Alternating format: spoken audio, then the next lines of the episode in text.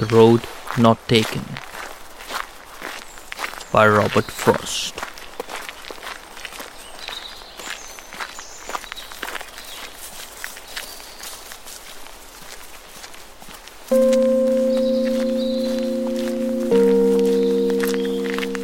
Two roads diverged in a yellow wood.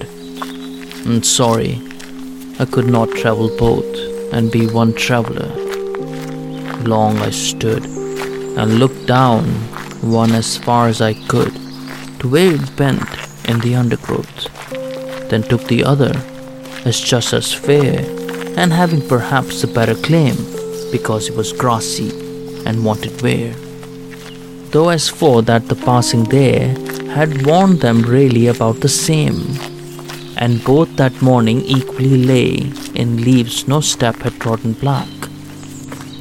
Oh, I kept the first for another day. Yet knowing how way leads on to way, I doubted if I should ever come back. I shall be telling this with a sigh, somewhere ages and ages hence.